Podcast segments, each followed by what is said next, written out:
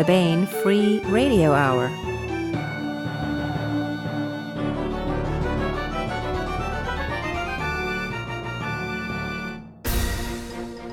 On the podcast, a sale on exigencies and necessaries but not sufficients at the Logic Warehouse leads to empty shelves in the conditionals department. Arcs, mittens, and a pail of frozen air. Plus, we continue with the complete audiobook serialization of David Weber's Uncompromising Honor. All right now. Welcome to the Baen Free Radio Hour podcast. It's an honor to have you along. I'm Baen Senior Editor Tony Daniel. This week we have part one of a roundtable discussion with Michael Z. Williamson and several of the writers featured in the new anthology Freehold Defiance. This is a collection of short stories set in Michael Z. Williamson's Freehold universe. This takes place during the climax of the war between the libertarian world of Grainne and Earth's underhanded and oleaginous United Nations. Along with MZW, we have Kevin Ikenberry, Christopher and Jaime DiNote, and Phillip Wohlrab. And we continue with the complete audiobook serialization of David Weber's Honor Harrington series masterpiece, Uncompromising Honor. Now, here's the news.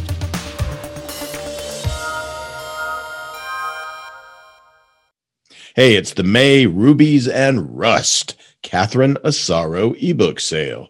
To celebrate the mass market paperback publication of Catherine Asaro's The Vanished Seas, Baen eBooks has major discounts on all ebooks by Catherine Asaro.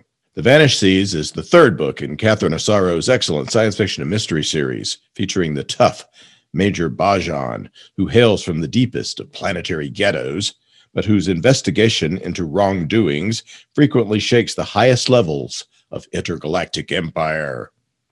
During May, get $2 off the ebook of The Vanished Seas and get $1 off all other Catherine Asaro ebooks, including The Bronze Skies, Undercity. These are part of the Major Bhaajan series, plus dollar discounts on Sunrise Alley, Diamond Star, and Carnelians. These are available wherever Baen ebooks are distributed. Sale ends May 31st, 2021 at the crack of June. Hey, we have May E arcs for you this month. Now, an E arc is the path coffee takes when dispersed from a squeeze bulb, or better yet, a wineskin, in microgravity as it interacts with the random air currents and ends up in the astronaut's mouth or his or her nose. It doesn't matter as long as there's caffeine in it. No, no, no, that is not what an E arc is at all. An eARC is an electronic advanced reading copy, which is uh, a book that you can get sometimes months in advance, and in this case, about uh, three months in advance. What these are is the copy edited version of the book, the galley version of the book in eARC form. We'll sell it to you early so you can catch up on your favorite series or try new stuff before anybody else gets to it. The eArcs for May are Monster Hunter Bloodlines by Larry Correia. Hey, it, this is the new solo Monster Hunter novel from Larry Correia, and you can have it in May. It's coming out in August. Uh, lock and load for hunting monsters. The Chaos God Asag is still out there spoiling for another chance to unravel reality. And when Owen Pitt and the MHI team discover that one of Isaac Newton's ward stones is being auctioned off, they attempt to lay hands on the magical superweapon to fight Asag. But before MHI can get it, the stone is nicked. Now Owen and MHI find themselves in a race against time and monsters to acquire Newton's stone and destroy Asag once and for all. Also out in eARC form is Saving Proxima by Travis S. Taylor and Les Johnson. The answer lies among the stars. 2072. At the Lunar Farside Radio Observatory, an old school radio broadcast is detected in an unknown language coming from an impossible source, Proxima Centauri. It seems the Proximans are facing an extinction level disaster. Now, by traveling speeds required to arrive before disaster strikes at Proxima, humans will learn firsthand the time dilating effects of Einstein's special relativity and be forced to ponder ultimate questions. Are we alone in the universe? And what if I return younger than my own children? Finally, out in eARC right now is World Breakers, edited by Tony Daniel, yours truly, and Christopher Ruocchio. Brute force, intransigent defiance, adamantine will. These are the hallmarks of the AI tank. Formed from cold steel and superpowered computing brains, these gigantic tanks, with the firepower of an entire army, have been the decisive factors in interplanetary battle. But are humans worthy of the extraordinary instruments of war that they have created? Stories of world breakers and world makers in the great tradition of Keith Laumer's Bolos, from David Weber, Larry Correia, Wen Spencer, and more. World Breakers, edited by Tony Daniel and Christopher Ruocchio, Saving Proxima by Travis S. Taylor and Les Johnson, and Monster Hunter Bloodlines by Larry Correia are now available as eARCs at Baen.com, exclusively at Baen.com. Check them out.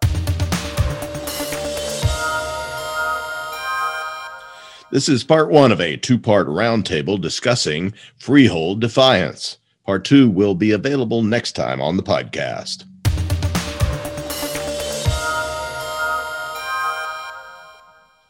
Hey, I want to welcome Michael Z. Williamson, uh, Jaime and Christopher Moggs DiNote, and uh, Phillip Doc Wohlrab. Everybody's got like uh, call signs on this one.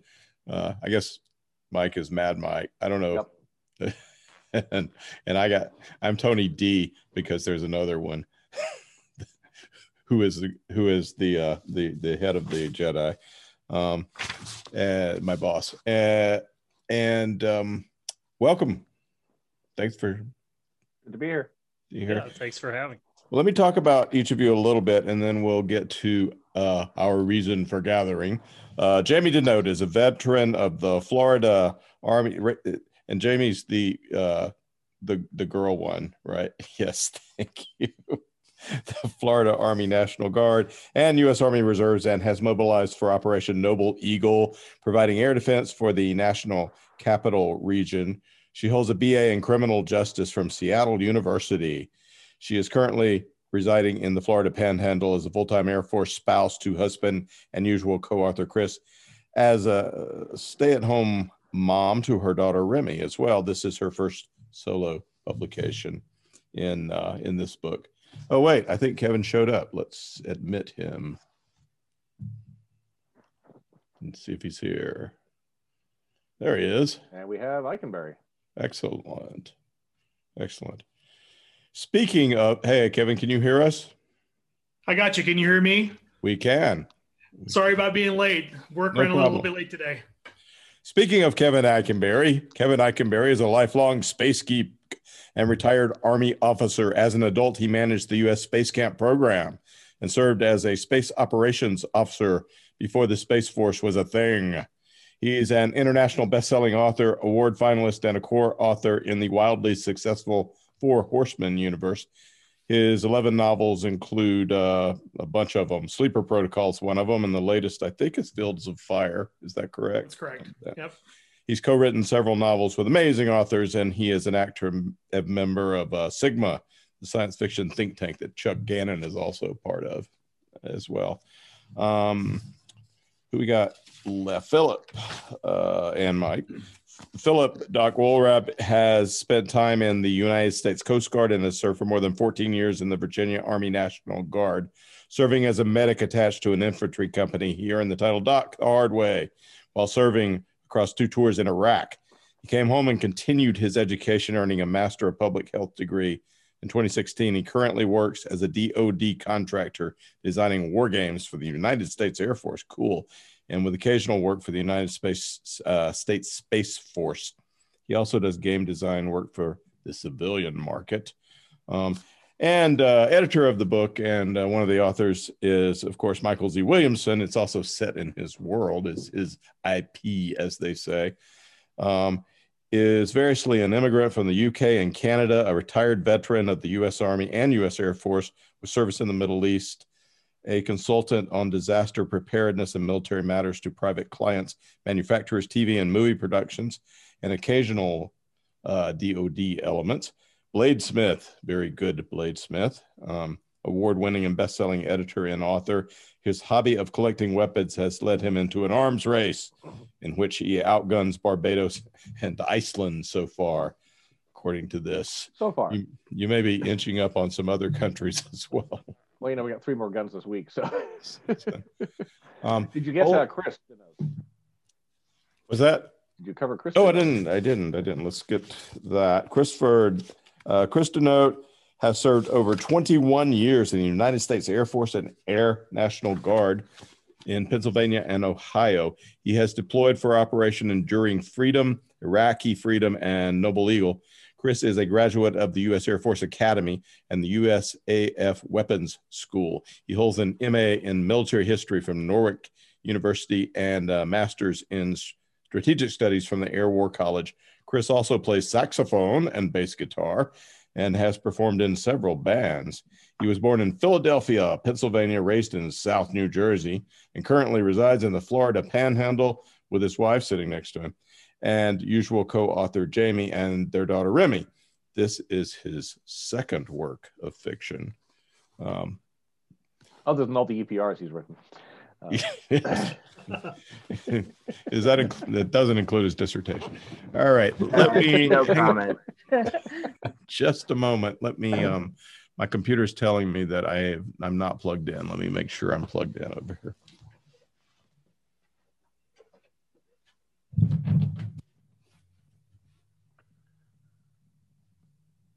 second acknowledged work of fiction. Let's put it that way.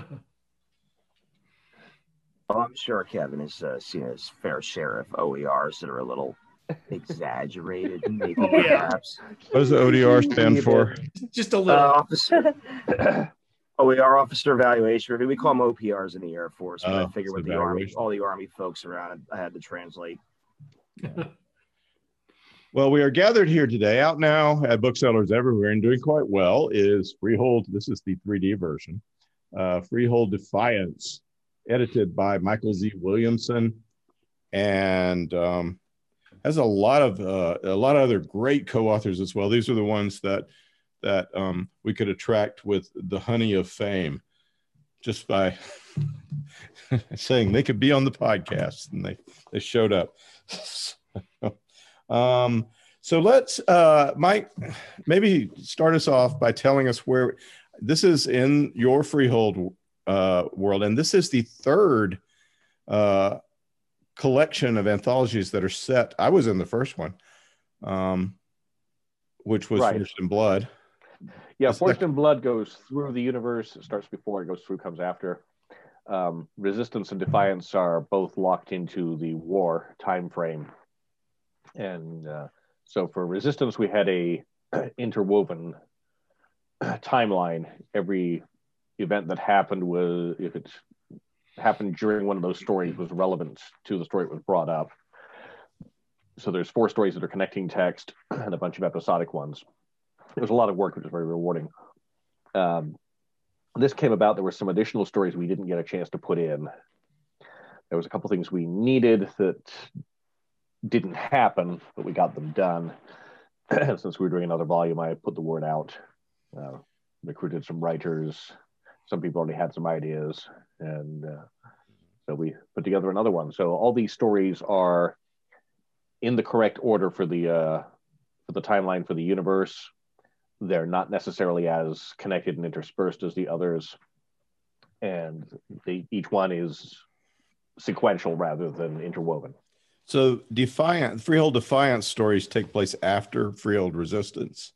no same time overlapping They're overlapping, but Yep. it's just during the UN assault on the the, the world of Grainne or Grainne or however the hell you say it. Grainne, yeah Grainne. Um, if, if i if i ever do another universe i will pick something easier to pronounce yes, because I've been interviewing you for years and I still can't say it right. So, um, explain what Freehold is and why the hell the UN is so pissed off that it exists, so that we can have a, a baseline here. Yeah, every, every time. um, it's a very laissez-faire uh, society. Uh, it was colonized, uh, wealthy in operations and resources, and they got around to bureaucracy last. I mean, the first thing you got to do is stay alive. Then you got to start developing wealth and infrastructure, and then you worry about having a bureaucracy, and they, they largely have decided that's not something they want to put a lot of uh, resources and effort into. Uh, there's a couple of other systems I referenced that are heading the same way, but not quite as prominently. and some uh, have some have even said it might be a libertarian world, although you sometimes shy from that. yeah, it's uh, and it, it's certainly got libertarian aspects. Um, I'm more anarcho-capitalist, um, you know, but it's largely there is a government. It's a very limited government, uh, even more so than the U.S. was originally. and for the time being, uh, that we're writing it, staying that way. So, uh, And the. UN, well, you know, it's, it's the old story that they're very successful, and as we're seeing with certain um, lockdown measures at present, being successful makes you the enemy of the people who don't like the fact that you're successful. Yeah, how how dare you do well when the rest of us aren't? And so they they decide to invade. And since there's politicians running the war rather than doing the smart thing and simply locking down uh, logistics and transport, uh, they decide they're going to actually physically invade the planet, which is about the stupidest thing you can do. But you know, I mean, how many times has have governments done stupid things in in a war? and then it turns into a quagmire very quickly. the UN is Earth's government, but it also has a sort of suzerainty or, or uh, hegemony. Uh, That's correct. Yeah, over a bunch of uh, colony worlds, and I, I referenced in Angel Eyes, and there's Ikenberry's story here covers how there's stuff going on elsewhere in the universe, where uh, you know the, the the footprint is expanding because they reckon the, the government recognizes this is going to be an ongoing issue. Well, let's talk about Kevin Ikenberry's story since it's the first one Sure. in the um, he and Kevin J. Anderson wrote Trouble in Paradise, it's called. Um, now this actually doesn't happen on Grainne. It happens on uh, what's the name of this world? Uh, Meiji, right? Mhm. Yeah, Meiji. And um, it's it, we we open up with with Elwood, and the, I mean the connection is that he is a blazer, and uh, where what is which one is the novel where we find out the hell that they train blazers in Uh, the weapon. the weapon yeah which is a novel and which is uh so he is from grania and he's he's a special operations guy um what's he doing there and and what what what's going on as we begin the story Well, he's trying to get home. He has a, a sick father and uh, has been out doing missions in the, the, the rest of the, the, I guess the, the Federation, if you want to call it that. And then he's just, he just wants to get home. He's very driven to, to be able to go home and see his father because the last communications he had was his dad was dying and uh, that's his motivation. and why can't he just go Well, because he's a blazer. There's a war on. There's a war. and the, the UN are looking for guys like him. So uh, it's he's trying been trying to get off the planet for quite some time and uh, has had a couple of opportunities, but has been forced by, by circumstance just to give those up. And in this particular case, he has another circumstance where he decides uh, to make a choice to not be on the, the transport and uh, rescue some kids in need, essentially. Yeah. Now that longing to get back to his dad is uh, he's a he's a nicely created character and we understand why he wants to get back um which is uh, his dad's dying but it, there's a connection there right i mean Oh, absolutely.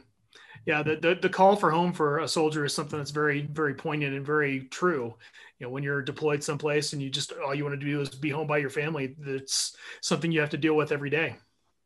yeah. how did he get stuck on meiji I don't think we ever really got into that. I think We it was just a matter of just saying that he's been trying to to work his way home and just had not been able to get there. and that's where he is at the time. Yeah, but you know, which happens. Transports can you know, put you all kinds of places. Yeah. Absolutely. and, and so describe the world a little bit it's um you describe it as as cloudy and clean sort of is, is that uh, well, most of the story sort of itself takes singaporean in a way maybe i don't know Well, it, it takes place at night, and it being that it's it's it's a Japanese focused world, Meiji means uh, paradise in Japanese, so that's where the, the title comes from. Ah, um, i didn't know that. being and we we kind of envisioned it that way. And then with talking about it being cloudy and clean uh, my my last experience in japan was on hokkaido several years ago for an army exercise. And the city of sapporo is the cleanest city i've ever seen in my life uh, to the point that we made a turn to go down a street that we thought was a street and it was an alley and the only way that I knew that it was an alley was a grease uh, trap behind a restaurant. It was immaculate. I just was never had never seen anything like that. So, uh, kind of driving on that was was kind of the the scenery play with the story as we created it. Mm-hmm. And you know, writing writing with an up and coming writer like Kevin J. Anderson, you know, I just kind of gave, gave him, some things, and he just kind of took yeah, off. So. Yeah. I know, and you had to go in and clean up his mess. oh yeah, totally. So, um, this is a joke, by the way. Oh, so, absolutely.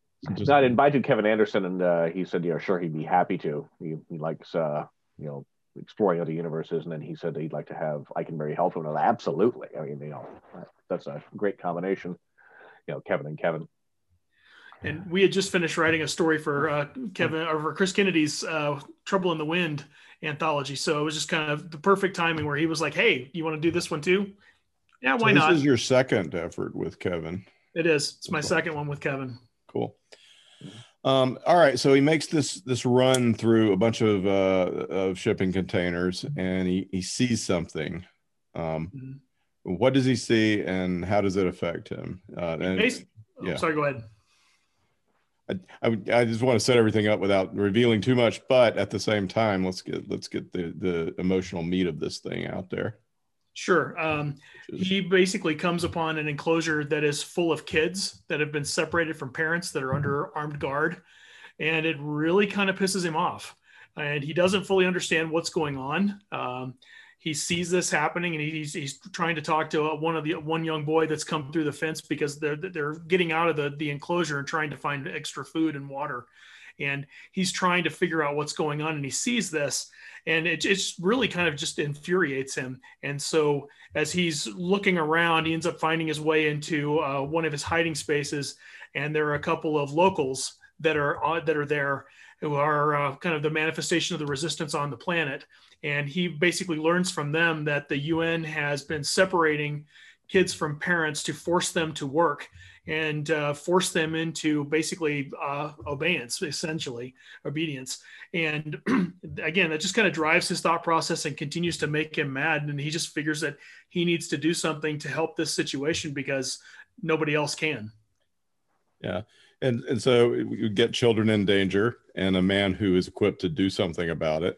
Um, then we jump over to another point of view, which is um, which which is the is he the commanding officer of the world or?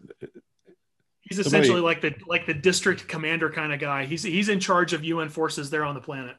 And his wife is heavily connected with a shipping uh, concern. Yes. And there's a lot of uh, it's interesting because this in this story we point out a lot of the fact that the un is utterly corrupt which we get in mike's stuff but we see a real good example of it here as well. And it, was kind of fun to, to play that out with the corruption when with Sora being a shipping heiress, essentially, you know, her parents have had this massive corporation uh, that's been serving the, the entire uh, galaxy essentially and to, to see her recognizing what's going on and making the, the kind of putting the dots together and seeing just how bad things are. You know, she'd had an inkling before and she'd, she'd been a little bit unsure of things, but as she starts to see again the, the situation with the children and, and how things are developing, she also feels like she has to has to take a stand. And for her it's particularly dangerous because not only would she be turning on her husband and the local government but she'd also be turning against her family which is uh, a very uh, anti anti anti-traditional kind of stance. Yeah there is this sort of play of honor you know a, a definite eastern sort of feel to her in that um, it's what she's doing by supporting this awful husband of hers is so dishonorable that she she just can't in a way she's she is making an honorable choice. She just maybe can't explain it or won't Absolutely. be able to. Um, one other thing is uh, which has a big symbolism in the story and i think was really cool was what is that thing with the necklace? Um, um I'll be honest, as I was writing that, I wanted to find a connection that would show exactly what her feelings were towards her husband and how her relationship with him had changed. Uh, so that it becomes a, it's a symbolic device later on in the story, uh, as you know, and being able to, to just kind of show that and show um, what she's been looking for in a husband and in her situation doesn't exactly match up with what she has now. And she's recognized that there is this this massive change in this in this man over the course of time. And as he's grown to positions of authority uh, he has certainly changed. And him being unable or uh, without the the patience to do the necklace for her uh, before they go to the big social event because that's the thing right? it's the he's supposed to put the thing on her whenever she wears it right? Exactly. And he is he is too busy and too self-absorbed to do so. And so when it comes back in later in the story that there's it, it's i think it's a really cool moment that uh, it's done again but from that from that other perspective. Yeah. So explain one other thing before we leave it at that probably is what are they doing with these kids? What is the so the sole motivation was to separate the kids from the parents to force them into again obedience what we want you to do what we're telling you to do. And i don't think we actually kind of really specified what the the un was trying to get the parents to do except other than work right? Uh, just being the the blue collar labor they're, force. they're charging them exorbitant they're, they're charging them ransoms. So some of them presumably could pay, essentially most yes. of them can't Exactly. It's it's basically just forced labor in a sense to to make them uh, have to pay this exorbitant fee to get their kids out, and it's it's something that they're not none of them are going to be able to do in any short amount of time. So it's you've got these kids that are in this deplorable situation and, and horrible conditions, and then parents who just they can't do anything to get the kids out.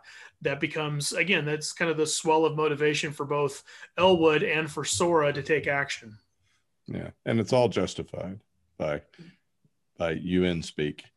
well, this is like the end of the Roman Empire. Uh, the governors have a significant amount of power, and not everything is getting reported back. You know, in uh, any organization, there's a certain amount of corruption, and it doesn't mean everyone's corrupt, but there comes a point where it's endemic to the system.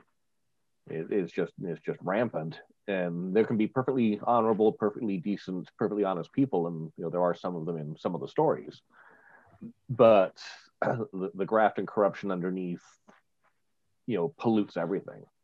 Mm-hmm. Yeah. Well, it's a very moving story, um, and and cool, and uh, and full of action, and and uh, and got some some really well conceived characters. Liked it a lot. Um, speaking of good people who um, who are in bad situations, let perhaps we can talk about Jaime's uh, Province of Man uh, which which is um, tell us about Sam and where he finds himself and, and who he is. Uh, Sam is um, he's a high spirited cherry lieutenant. Um, he's just out of training. He's a reservist. Yeah, he doesn't live and breathe for the UN. Yeah, he wants to be a lawyer. um, and he gets brought into this mission by his mentor who uh, has known this commander forever and he's like oh this is going to be sweet. And then everything goes to hell. Is is this guy is like a former professor or at law school or something like that that his his his mentor? Yes. Um he's like an adjunct professor mm-hmm. basically something like that. He's a full time uh, lawyer in you know in their area, um, adjunct professor, and um, and also a reservist. So how did they end up in? I mean, they were both in the reserve from uh, this area, from like Tennessee, right? Or yeah, um, I I just uh, sort of said, "Hey, this is where this unit is going." Yeah, they were and in so, the shoot. And yeah, so they've been. You should really write what you know, Jaime, instead of trying this crazy far out stuff. Um, so sounds like you might have done that. Uh, so all right, so they're deployed on Grainne, and they are in the in the shit, man. What is the situation they find themselves in? Uh, this is all this is all UN troop point of view, by the way, right? Uh, Yes, all of it. Um, who are the bad guys in a way? But Sam's not a bad guy uh, in a way. right. It's um, I, I wanted to make that a little bit more complicated. uh, so they are, they embed themselves on this mountainside, uh, you know, a thousand miles away from Jefferson, and freak accident. They are completely isolated. Oh, it wasn't a freak No- accident. no it was a uh, it was a rebel um, attack that uh, did tremendous damage. And yeah, they're isolated. They're um, yeah, they're completely cut off. No means of communication, and isolation does funny things to people. And not to mention that higher is kind of preoccupied at the moment, and so um, isn't exactly in a hurry to come find. Another small base blew up. Okay, let's another. Yeah. It was covered in the uh, previous anthology. Another base just got hit by an orbital strike. So you know, higher. they're on they're on that. their own. yeah. Yeah. And they're yeah, and um his his wonderful mentor uh has a heart attack and dies so he's just getting deeper and and, and he thought this would be sort of like i guess you know like a lot of, of Thought it would be Kuwait, men and it ended up being Afghanistan. yeah like this is going to be a learning experience for me a step in my career Yes. and it turns out like you know this and you're suddenly life and death um situation so Mhm. and and so describe sort of some of the things he he sees and how he reacts at first and and and i mean this is all about um the moral choices that you have to make in such that that people in the military or just people have to make in such circumstances right um and what are some of those um At first, it's he's really sort of getting acquainted with combat. Um, he doesn't. He he knows.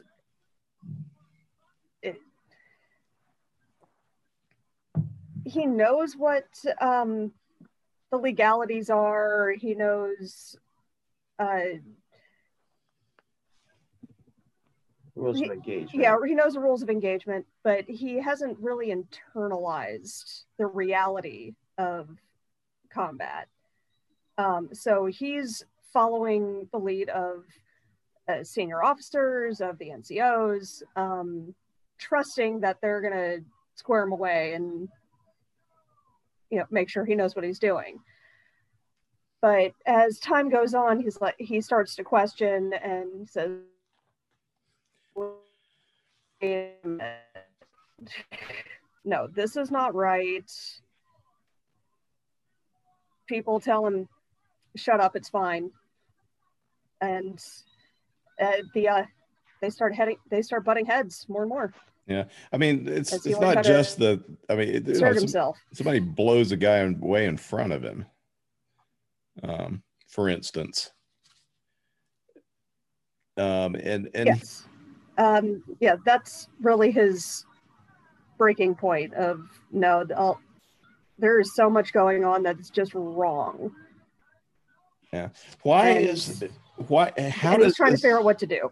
Yeah. So this is like one of the, you know, one of those really messed up, you know, a stereotypical way of thinking about it maybe is, and is, is, you know, it's like a really messed up platoon in a, in a Vietnam movie, um, in which, you know, th- they've lost their moral compass because they just are not fighting for something that any of them thinks is worth it. Or is that, I mean, why, why is the Well, UN also- a problem here? I mean, why can't they just fight and beat these dang freeholders? Um, What what is the what is the poison within that? Um, I mean, that's that's the question of the story, of course. But I'm wondering what how does how does an army get corrupt like this? I mean, you guys should know. You're in it. this is that's the kind of corruption that's bred into this these kinds of units Like What um those are the what ma- people that succeed. what So- made this work? I got Jaime's story about the same time Justin Watson sent his in. Mhm. and they're very similar bases with entirely different outcomes. One is a very honorable unit that's determined it's going to do everything properly, regardless of the outcome. You know, they, they understand ultimately the war is fruitless, but they're going to be honorable, and that's that's their stock in trade. It seems The like a bad idea too, though. yeah, but then you know her unit starts off as uh, well, whatever we got to do to make it work, and you know I mean, they've seen some horrible things. I mean, you know, yes, they're acting like complete assholes, but they've watched people be tortured by the enemy. They've seen things up. They realize their main base has just been wiped off the map. You know, they're not reacting well. You know, they they might have come in with the same intention. What we're going to be, you know, good and honorable, and then there's nothing about it that is. so th- th- it's it's a great one-two punch between the two stories. They're low on supplies. Yeah, They're they're in survival mode. Is this Yeah, this that's is the one where they were like given a clip each? Or something? Yeah. That- it's like why? They were supposed to be resupplied, Right. and then the base got wiped out. Yeah. Yeah. When I was um I, I spent some time in Kuwait and we had a C-141 landing every 10 minutes during the day. And then at night they reconfigured the flight line and a C-130 took off in theater about every 10 minutes. As, as soon as the uh, flight line and air path was clear, another one lifted. um, there was a sandstorm they flew anyway and accepted engine damage. I've got a unit commendation medal because we maintained, I think, 98% operational achievement in a war zone during sandstorms.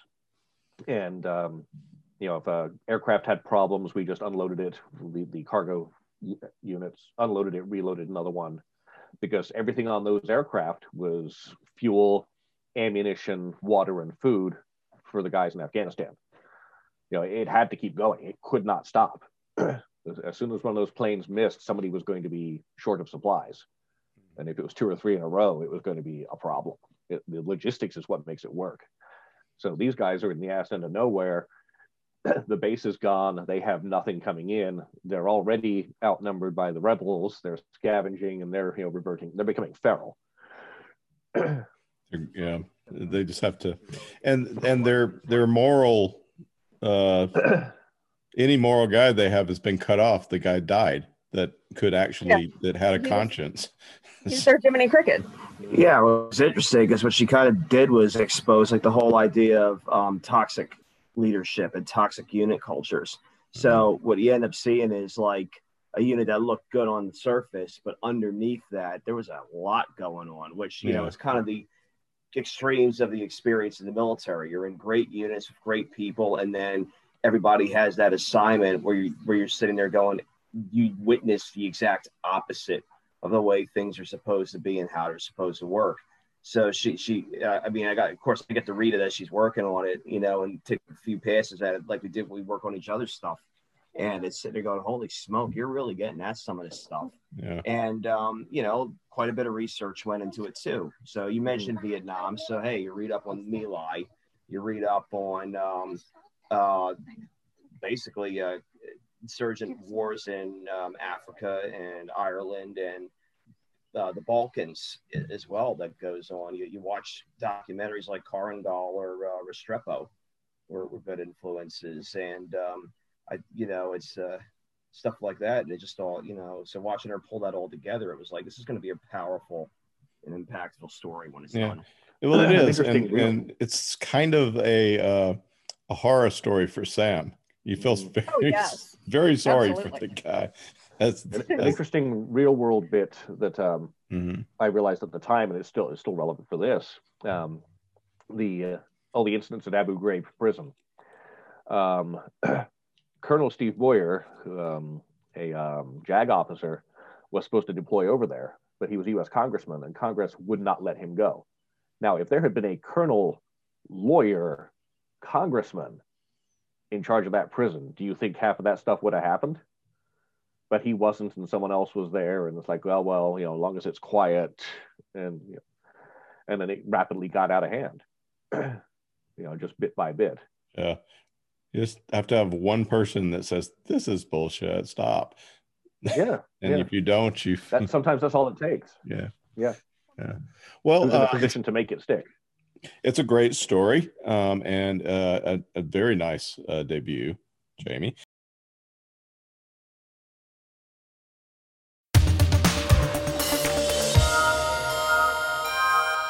That was part one of a two part roundtable discussion of Freehold Defiance. Part two will be available next time on the podcast.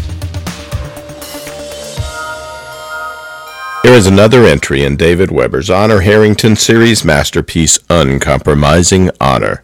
Honor keeps her promise. The Solarian League. For hundreds of years, they have borne the banner of human civilization. But the bureaucratic mandarins who rule today's League are corrupt and looking for scapegoats. They've decided the upstart Star Kingdom of Manticore must be annihilated. Uncompromising courage. Honor Harrington has worn the Star Kingdom's uniform for half a century. Very few know war the way Honor Harrington does. So far, hers has been a voice of caution. But now the Mandarins have committed atrocities such as the galaxy has not known in a thousand years. They have finally killed too many of the people Honor Harrington loves. Uncompromising vengeance. Now Honor Harrington is coming for the Solarian League, and hell is riding in her wake. And now, David Weber's Uncompromising Honor. Sol System. Solarian League. The screaming alarm yanked Rear Admiral Bethany Ningju out of a deep sleep. She bolted upright in her bunk, reaching for the bedside com key before her eyes were fully open. Battle stations! Battle stations! The strident voice filled every compartment, melding with the alarm. All hands, battle stations! This is not a drill! Battle stations! Battle sta- An icicle went through Ningju and the voice cut off, in her sleeping cabin at least, as her hand came down on the com key and overrode the speakers. Ningju, she said, swinging her feet to the deck. Talk to me. Commander Rongwala, ma'am. The voice on the other end was flat, as hard as an iron bar. If it hadn't identified itself, Ningju would never have recognized Daiichi Rongwala, SLNS Andromeda's executive officer. We're picking up a major hyperfootprint, ma'am. It's right on top of us. Define right on top, she snapped. Under eight million kilometers, ma'am. Ningju went white. Eight million kilometers was less than 27 light seconds. How big is it? she demanded. So far, we've got over 300 point sources, ma'am. Ningju's mind froze. 300 point sources? That was. that was. that was insane. Her entire squadron consisted of only eight Mikasa class heavy cruisers, but what in God's name could. Her heart seemed to stop. There was only one place that many ships could have come from, and they could be here for only one purpose. Get on the comm! Raise them now! Your Grace, we have what looked like eight Solly heavy cruisers at 7.8 million kilometers, Captain Rafe Cardonis said. Closing velocity about 35,000 kps. Not sure from their vectors what they're doing out here, but we're right on top of them. They've just brought up their sidewalls. I see them, Rafe, Honor Alexander Harrington replied. She gazed down into the tactical plot, never raising her eyes to look at Cardonis on her command chair com display, and her flag captain bit his lip. He'd seen her like this, or almost like this, once before, the night before her duel with Pavel Young. But no, he thought, she hadn't been like this even then. She'd been focused, lethal, determined, prepared to pay the price of sacrificing her entire career to avenge the death of the man she'd loved, but she'd still been her, still been Honor Harrington. Today, she was a stranger, a terrifying stranger. Shall I challenge them, ma'am? Lieutenant Commander Brantley asked from communications. No, she said flatly, and looked up from the plot at last. Eyes like frozen brown flint met Cardonis's on the display. Take them out, she said. Commander Gregoire Koenig exploded from the lift car onto Andromeda's command deck. He hadn't bothered with a skin suit. In fact, he was shoeless and wore only trousers and a t-shirt. But Daiichi Rangwala leapt out of the command chair at the center of the bridge with enormous relief.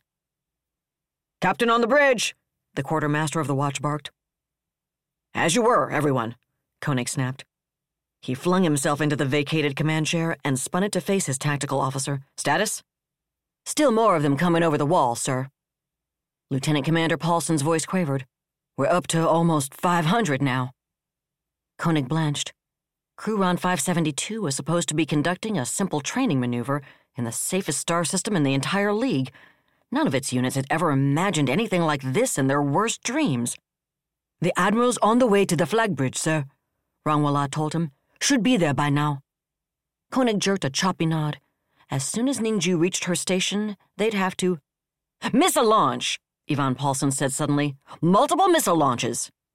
An icy fist punched Gregoire Koenig in the center of his chest. His eyes sped to the master plot, and every drop of blood drained out of his face as dozens of missile icons blazed suddenly upon it. The time of flight number flashed its crimson warning, and there was no time to even think about escaping them. Andromeda's hypergenerator was completely powered down, and at those missiles' acceleration, they would reach his ship in barely 90 seconds. Launching counter missiles, Paulson said, and Andromeda quivered as her launcher spat a pitiful salvo of CMs at that torrent of destruction. Get them on the com, Koenig said. Tell them we surrender. We're trying to raise them, sir, his com officer said. We haven't gotten through yet. Ma'am, Mercedes Brigham said very quietly in Honor's ear, they can't hurt us. Honor said nothing. She simply watched the missiles track across the plot, and Nimitz flattened his ears and bared his fangs from the back of her command chair. Strike the wedge! Bethany Ningju barked from Andromeda's flag bridge. All units, strike your wedges now! Rafe Cardonis drew a deep breath of relief as the Solly cruiser's wedges disappeared in the universal FTL signal of surrender. His eyes darted back to his com. And Honor Alexander Harrington didn't say a word. They're still coming, sir, Lieutenant Commander Paulson said.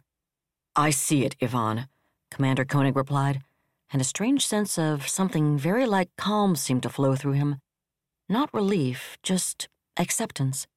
The knowledge that every man and woman of his crew was about to die, and there was absolutely nothing he could do about it.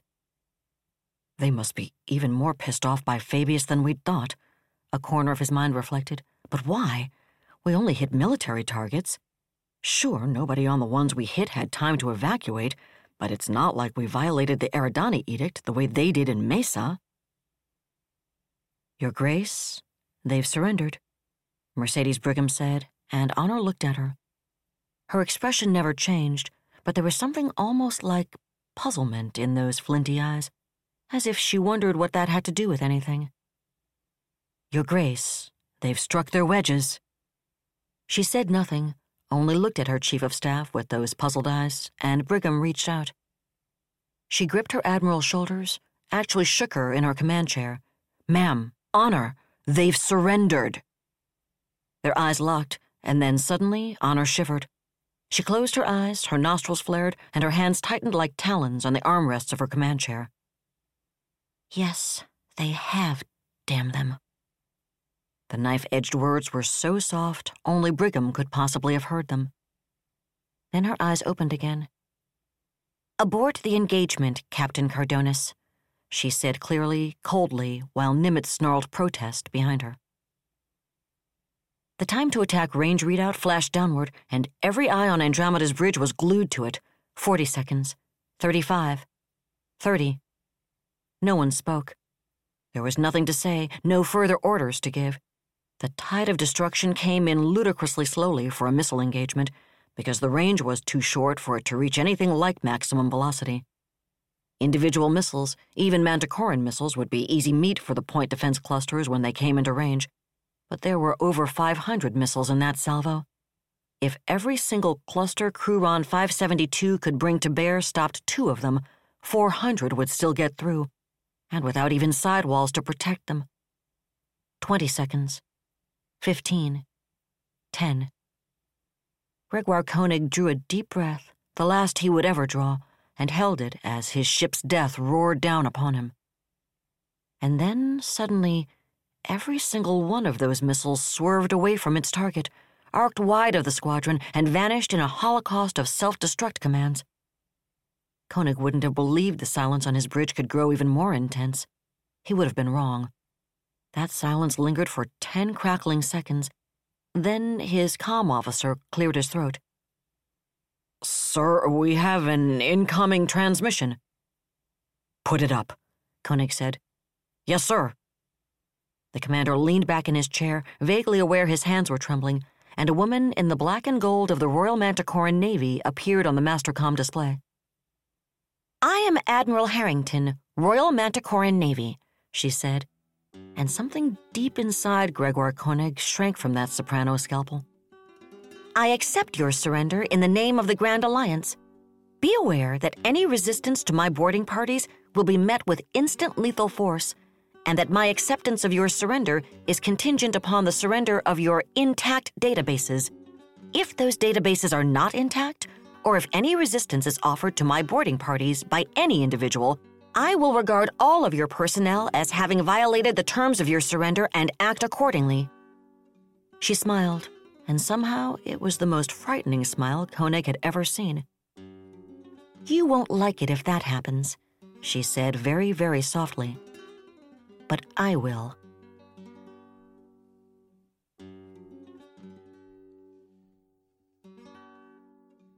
That was another entry in the complete audiobook serialization of Uncompromising Honor by David Weber. And that's it for the podcast. Thanks to audible.com and to podcast theme composer Ruth Judkowitz. And a psychic leopard, a spaceship forged of Damascus steel just because we can, and a quiver of lightning rods that store the stuff and shoot it back out. Plus, thanks and praise to Kevin Ikenberry, Christopher DiNote, Jaime DiNote, Phillip Wohlrab, and Michael Z. Williamson, editor and authors of Freehold Defiance. Please join us next time here at the hammering heart of science fiction and fantasy, and keep reaching for the stars.